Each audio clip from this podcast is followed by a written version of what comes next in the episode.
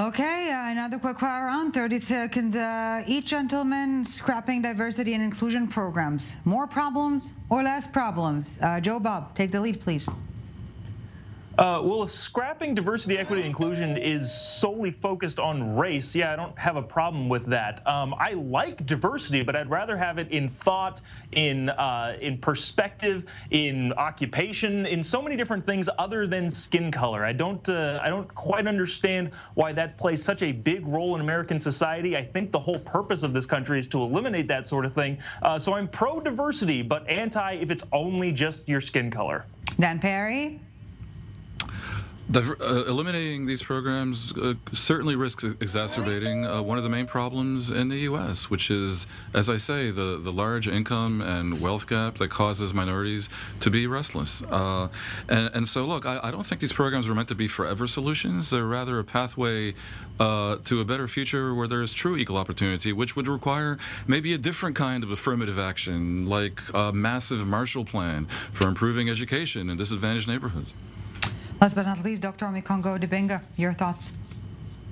Well, if, if uh, Joe Bob's saying he's in favor of diversity but doesn't want to include race, then he's not in favor of diversity. I mean, as Julian Bond said, if you look, you twist the words of America around, it literally spells out "I am race." I li I worked under Trump's policy, and went when he was when he was in pre when he was a president. When I was going to corporations and different things, they were saying, "Don't say this about race. Don't say this about religion. Don't say this about gender." Diversity is not just race; it's gender, and like Joe Bob said, it's diversity of thought, sexual orientation, it's age, physical ability. Uh, so, and if you can't speak about those things, you can't have honest discussions in these companies, and I've seen it firsthand. Uh, gentlemen, let's uh, feel free to engage in a conversation from this point uh, onwards. Um, let's circle back to the issue of the Supreme Court itself. Is it becoming too political? Uh, uh, can it ever become apolitical, or return to be, or become, uh, you be the judge of that, apolitical, um, Joe Bob? Uh, yeah, I, I don't really see much in the way of problems with the Supreme Court. Just because it leans right for the first time in a ton of decades doesn't mean that it's a far extreme court. Just a quick statistic to throw out there that I think a lot of people don't know.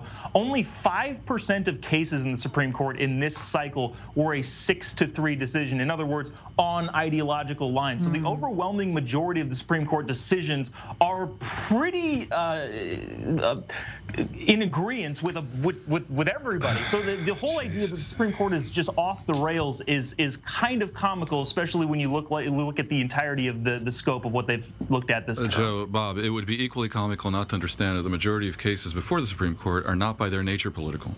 So what we should look at is what happens when clearly political cases end up before the Supreme Court. I doubt it's five percent of the cases, probably more like ninety-five percent of the cases. And look, to your question, Ellie, uh, it, it's, it's inevitable when the, uh, the, the system of choosing Supreme Court justices is so politicized that they're, they're chosen purely on a basis of their politics, and they're only human beings. They know they have to satisfy uh, the people who appointed them. Indeed, they want to. That's why they're so political to begin with. The system is genuinely broken. If what you want is a Supreme Court that is a bunch of sages, uh, you know, sitting around thinking sagacious thoughts. What we have is a bunch of politicians, and it goes way back to the five four vote that uh, selected George Bush in two thousand, and, uh, two thousand when he failed to be elected. And I, I would okay. add to that. I mean, that, look the, at, yeah, Doctor Look at the election discrepancy in that, that situation has been proven over and over and over. Gentlemen, we want to hear all of you. It's difficult at the same time. Doctor Dibinga, please. The, the Supreme Court historically has only overturned about one percent of its decisions that it, that it has made itself.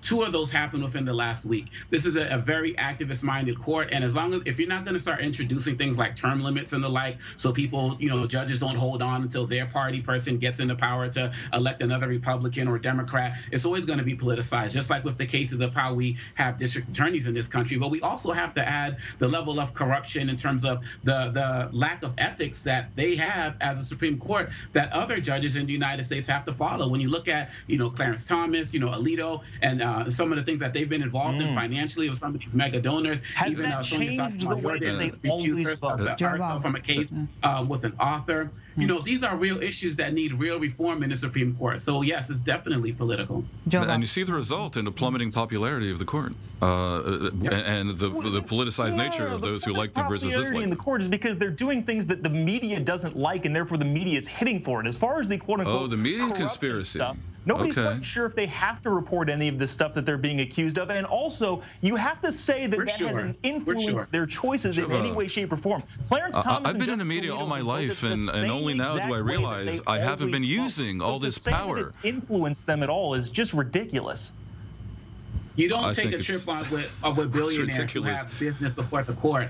Look, uh, Judge yes, Ketanji Brown Jackson, she recused herself. Voted she that way. That's the from question. The Harvard case. Jackson, but Judge they, Jackson have they, have recused they, herself from the guys, Harvard case. Guys, let each other speak. Just, just because of her affiliation with the university. These people, Alito and, and, and Gorsuch, and, and I'm sorry, and, and, ja and uh, Uh, Clarence Thomas, they've had uh, they've been out with billionaires, people who have had business before the court and didn't recuse themselves, like the basic fundamental things. And this idea that they don't know whether they're supposed to report these things, that's just actually not factual. And well, at the that, end of the day, I think we should all agree that they should hold themselves to the same standards that all other judges across the country have to do. You should be able to agree to that. Look, that's a couple of people on this Supreme Court. It's not a matter of principle. I'd like to address one thing. Ellie, you asked how, how affirmative action has failed. Here's how I think it's failed. And this uh, uh, runs against the grain of Joe Bob's notion of a liberal media uh, conspiring to affect public opinion. We have been allowed to believe that affirmative action places into colleges people who are otherwise disqualified as opposed or unqualified, as opposed to the reality, which is that it allows race to be one of many factors. Uh, just as uh, the famous twenty nineteen uh, study at Harvard showed that legacy Uh, and other legacy-related issues, which obviously favors white Americans, uh, is a factor. No one actually thinks that a legacy is the only reason unqualified candidates got in, but it's allowed to be a factor. Now, who knows? If, if race is not allowed to be a factor, because in the real world there is a problem with race relations and the balance of power and of wealth between the races in America, then perhaps we should ban uh, legacy admissions as well. Maybe we will. Joe Bob. I, I've, I said from the onset, I, I, yeah, legacy admissions are ridiculous to me as well. Um, and but that doesn't mean that that justifies uh, letting people into schools based entirely on their race. Uh, not entirely. Don't repeat it, Joe Bob. It's not entirely. It's not. It's a factor. I, I'm curious to hear your thought on this. Joy Reid said that when she got to Harvard, everybody was looking at her as if she didn't belong.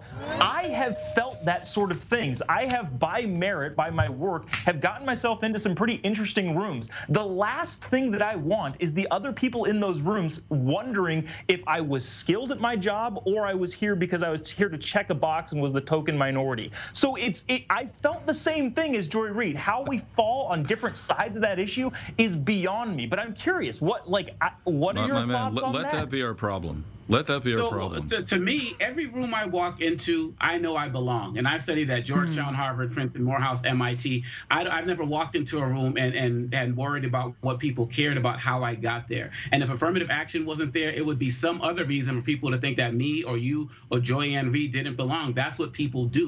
And nowadays, when I look at these college schemes where parents are, you know, paid for admission, you know, who cheated their way to get in, I'm looking looking at all types of students and wondering about whether they belong. So I don't care about the stigma, and quite honestly, I'm looking at other people differently now too. And Joy-Ann Reid talked about she's in the classroom. I, I want to say one thing, which is that this is after their yeah. father.